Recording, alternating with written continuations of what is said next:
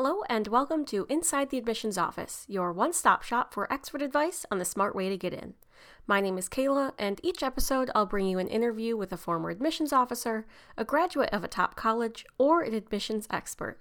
These interviews will take you inside the admissions office and will be full of behind the scenes knowledge, first hand experiences, and application tips that will help you get into your dream school. This week, we're joined by Aaron Gu, the Chief Education Officer at InGenius Prep, to talk about college admissions and how they will be impacted by the COVID 19 crisis.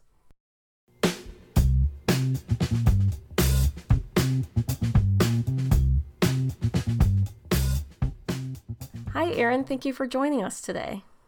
Of course, it's good to be here. I hope everybody's safe um, and staying healthy during this difficult time yeah, I wish you were here under better circumstances. Um, yeah, I also hope everyone is doing really well. Um, we wanted to put together this podcast as soon as possible because we've been getting a lot of questions from our families and our students, as well as our online community about um, college admissions and how that's going to be impacted by everything that's happening right now. Um, so I brought on Aaron, who's our chief um, education officer, as I said uh, to just kind of talk about the changes that are happening and to give our families and our students some advice. So, just to start, I think, just in general, can you just kind of speak to how college admissions as a whole might be impacted just broadly?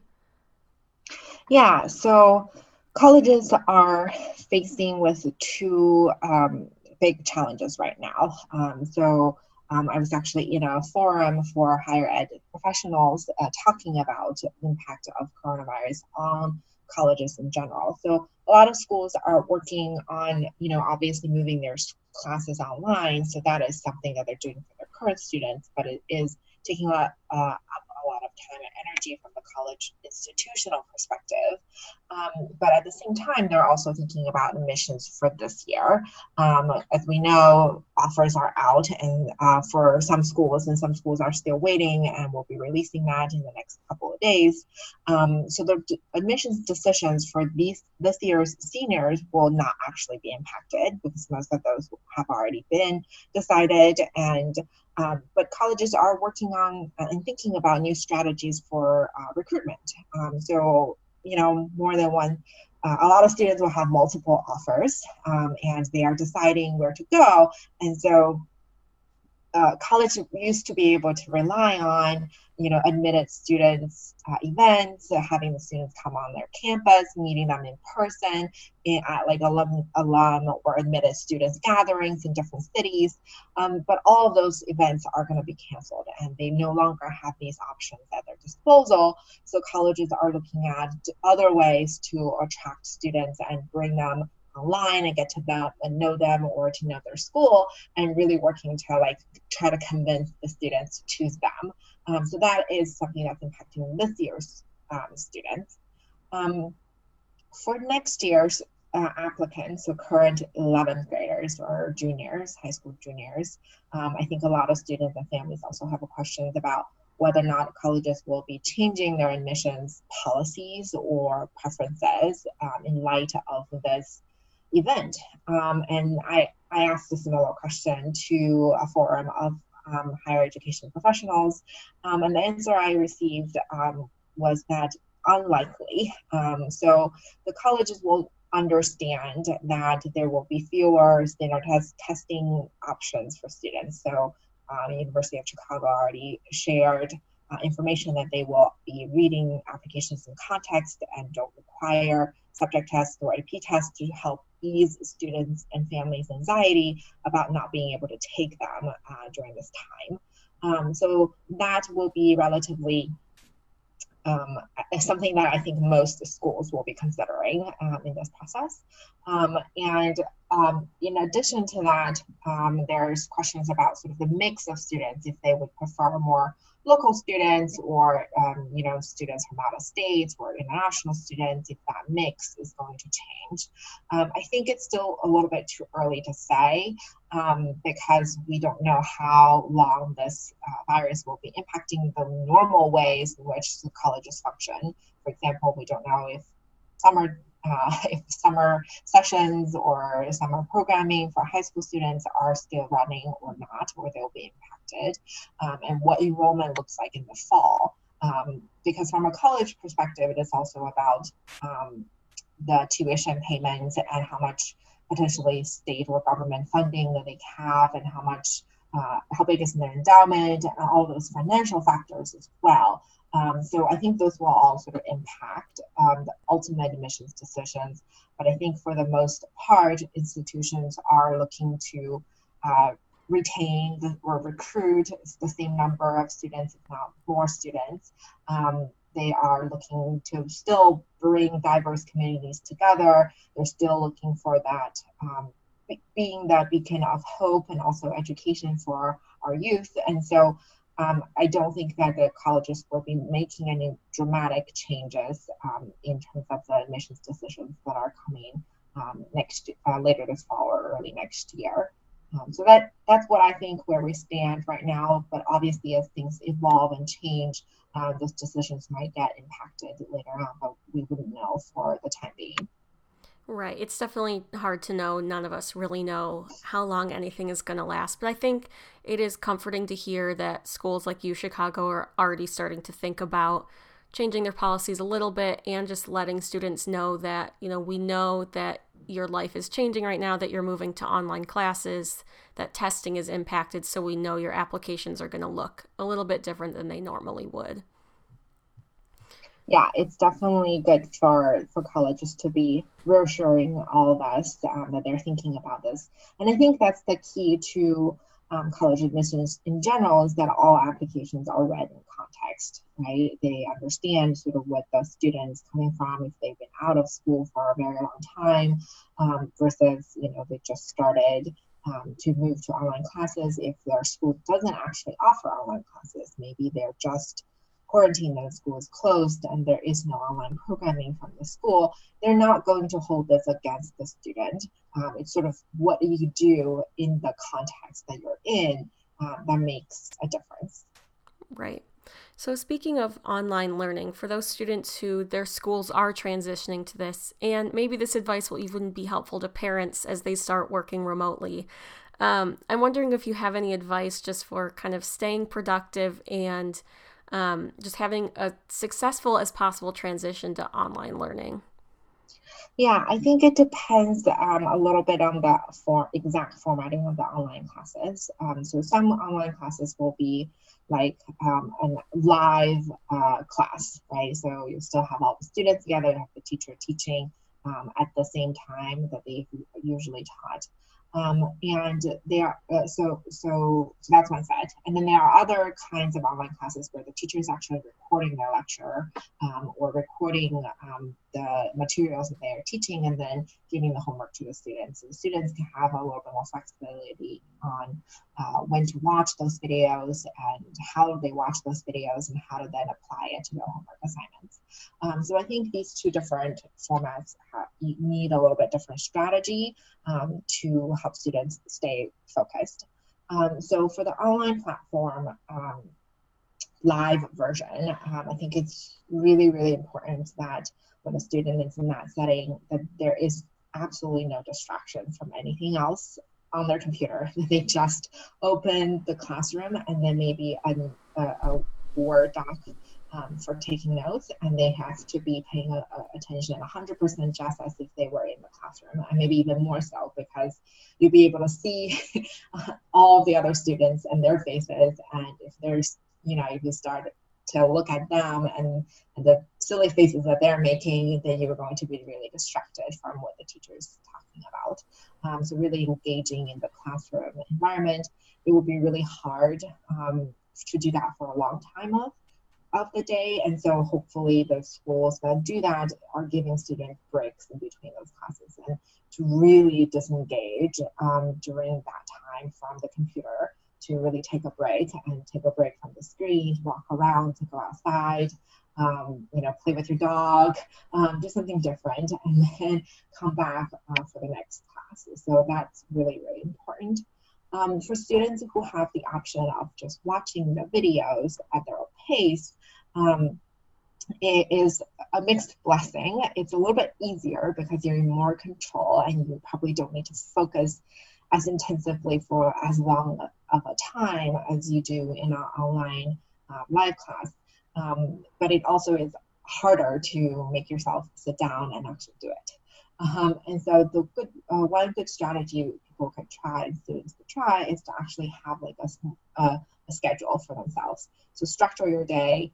Um, say that you know you get up around the same time or could be later, but um, at the same time every day, and start your class and maybe you choose the first class you want to watch um, and you do either the same or you intentionally switch it up um, every day. You do a rotation, almost like your class schedule, um, so that that it, it, becomes a routine and more consistent.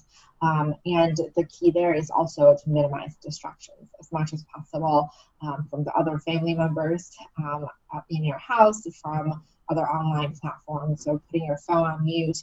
Uh, closing all the other windows, uh, watching the video, and looking at the relevant text or books and the uh, documents to take notes. Um, and the good thing about watching videos is you can watch it multiple times, right? So if there a piece that you don't understand, you go back and watch it again. Um, and if you still don't understand um, after a couple attempts, ask a friend, ask your teacher, um, and to, to engage in that in those ways to make sure that you really do understand what is happening. Um, yeah, so like having a schedule and then definitely taking breaks as well. So don't try to do everything all together. Um, have like a 30 minute uh, or 40, 40 minute or 45 minute work time, concentrated work time, and then take a 10 minute break and do another 40, 40 to 45 minutes and then take a longer break, like a half hour break, get lunch, uh, do something fun, uh, and then come back. And so have more of a routine and just lay out your work for yourself. Um, that's super important. Yeah, I think those are all really great tips. I know just for myself, I'm not in school, but I've been working from home for about a week now.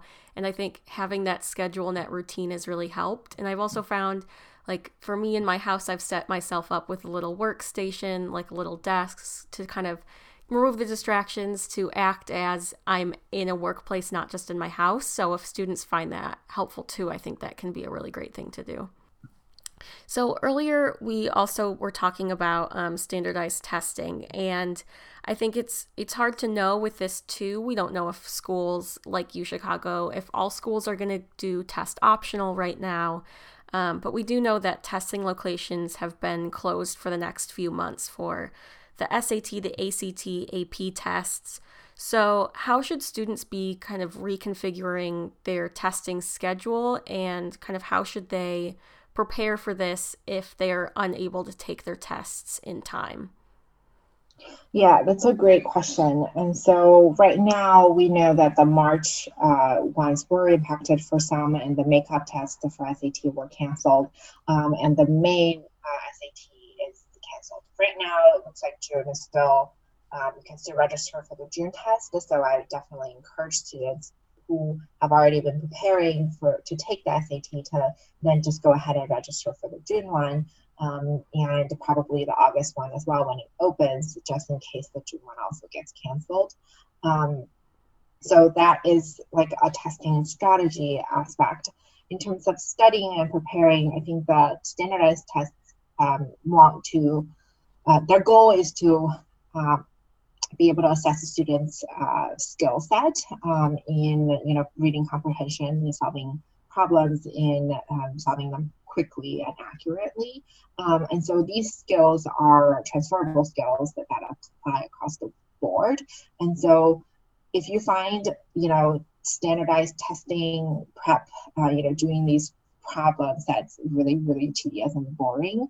Um, I think the other way to uh, prepare is to just increase your practice um, generally in of those skills. So, like, do more, read more. Uh, you know, you have more time on your hands now.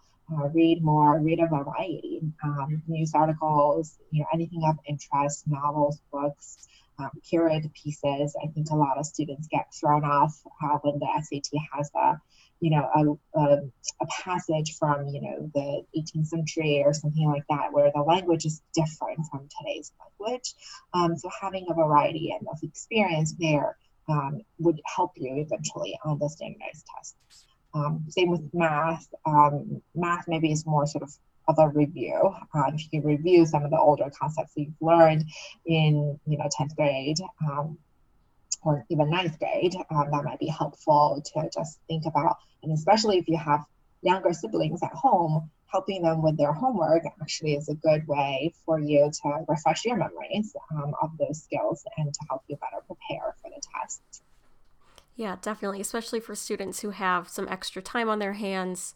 A small silver lining, I think, is that there is some extra prep time to help you really score, um, you know, well on those tests. Mm-hmm.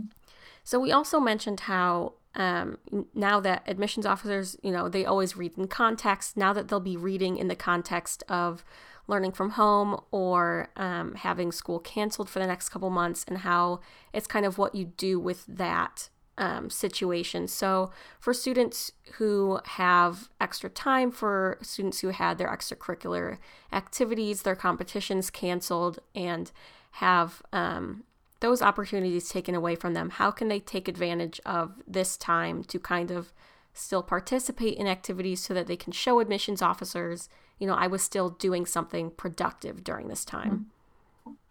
Yeah, that's a great question. And I think um, it is a challenge that all of our students are facing um, across the world at this moment. Um, and so it uh, really depends on um, sort of the motivation of the student and their own initiative, even more so than before.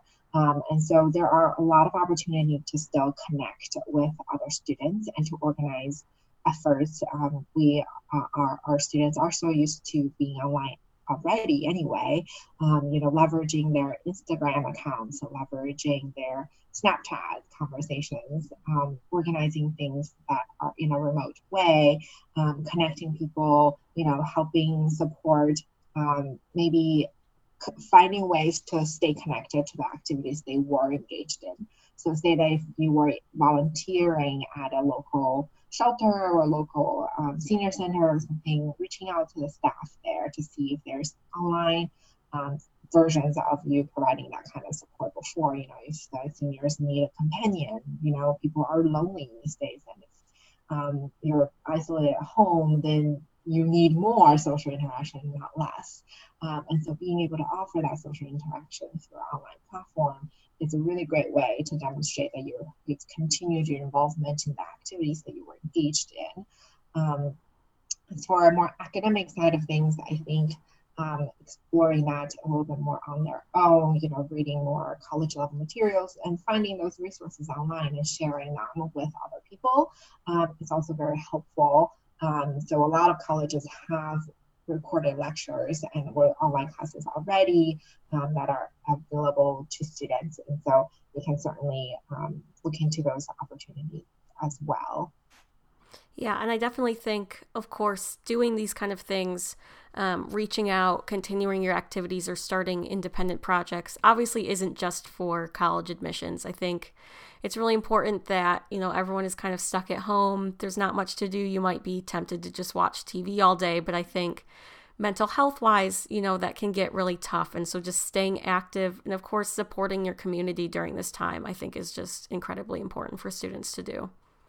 Yeah, and being creative too. I think this is a good time for all the artists and the musicians and the, maybe even the chefs uh, in the world. This is a good time to spend some time on your art and on your craft and producing something creative to share with the world to bring a little bit of beauty um, into the world in a difficult time. I think it's also what we need as humans. Yeah, of course, definitely. Um, so along with kind of closures and students not being able to do um, the opportunities that they were planning on. So, obviously, again, we don't know quite what's going to happen this summer, but I know a lot of students are worried about their summer plans. If they're planning on going to camps or taking courses at colleges, they're wondering what kind of backup plans they should be making now. Yeah. Um, so there, it, it it is possible that um, the different locations in the US will be impacted differently. And so it's possible that maybe some local communities or local opportunities will remain open, even if the opportunities that we had planned on being in another state or on the other coast um, might not be at play. So I think always thinking about the local community and see what's there and what the health situation there is. Um, I think it's a good backup plan to find some local resources that could potentially still be available um, for that time.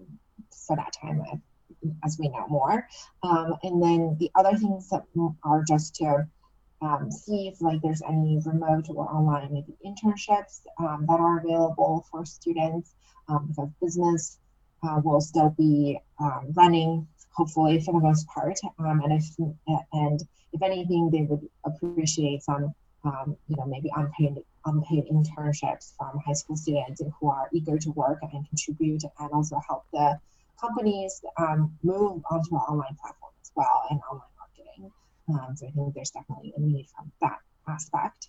Um, and um, outside of that, just thinking about the activities that they have been doing and how do they take those maybe to the next level, right? If you have already been um, very involved, same example, right? To continue that example, if you've already been very involved in volunteer activities in your local community, um, can you reach out to uh, similar opportunities in other um, other areas, right? Maybe in the town next door or in the state um, across the border uh, next to you to connect with other students and other organizers who are facing similar challenges and to crowdsource and to share ideas and establish an online platform or forum where you bring together people who work in the same industry or are facing the same challenges to talk about solutions together and to brainstorm together.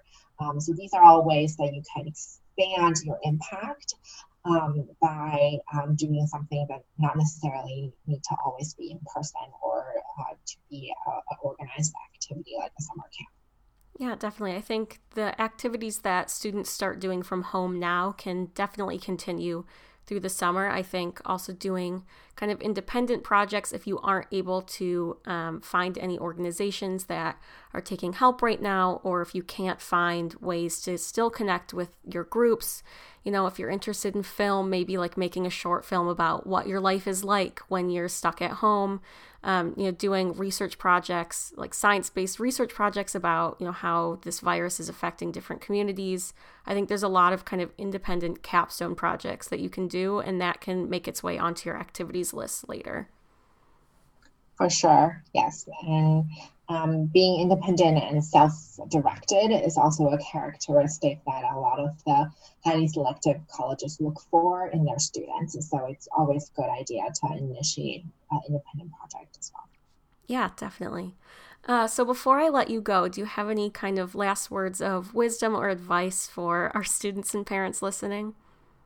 Yeah, I think this is a, a definitely an unprecedented time for the uh, all of us, and so colleges will understand because admissions officers are experiencing this themselves and probably working remotely for the first time in their lives and having to work with their children who are also outside of um, out of school or learning remotely.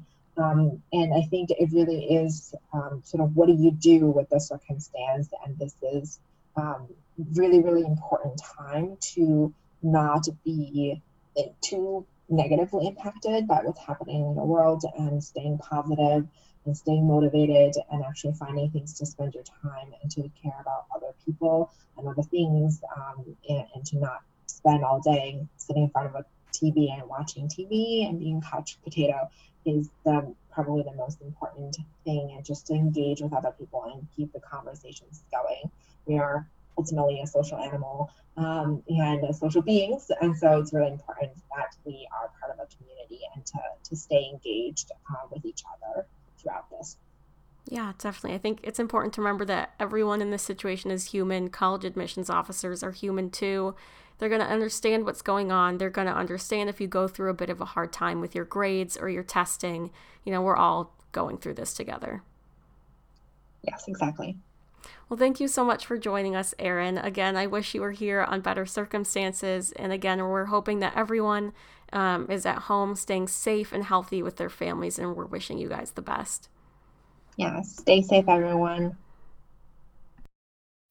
And we also want to make sure that we can continue being a resource for everyone as the situation kind of unfolds and we learn more. So I'll be linking a lot of resources down below. Um, if you're listening to this on Monday when it comes out, we're actually having a webinar tomorrow about college admissions, and Erin will be speaking again uh, with a former admissions officer from Yale, Susan Shiflett. So I will put the link um, to that below if you'd like to register for that last minute.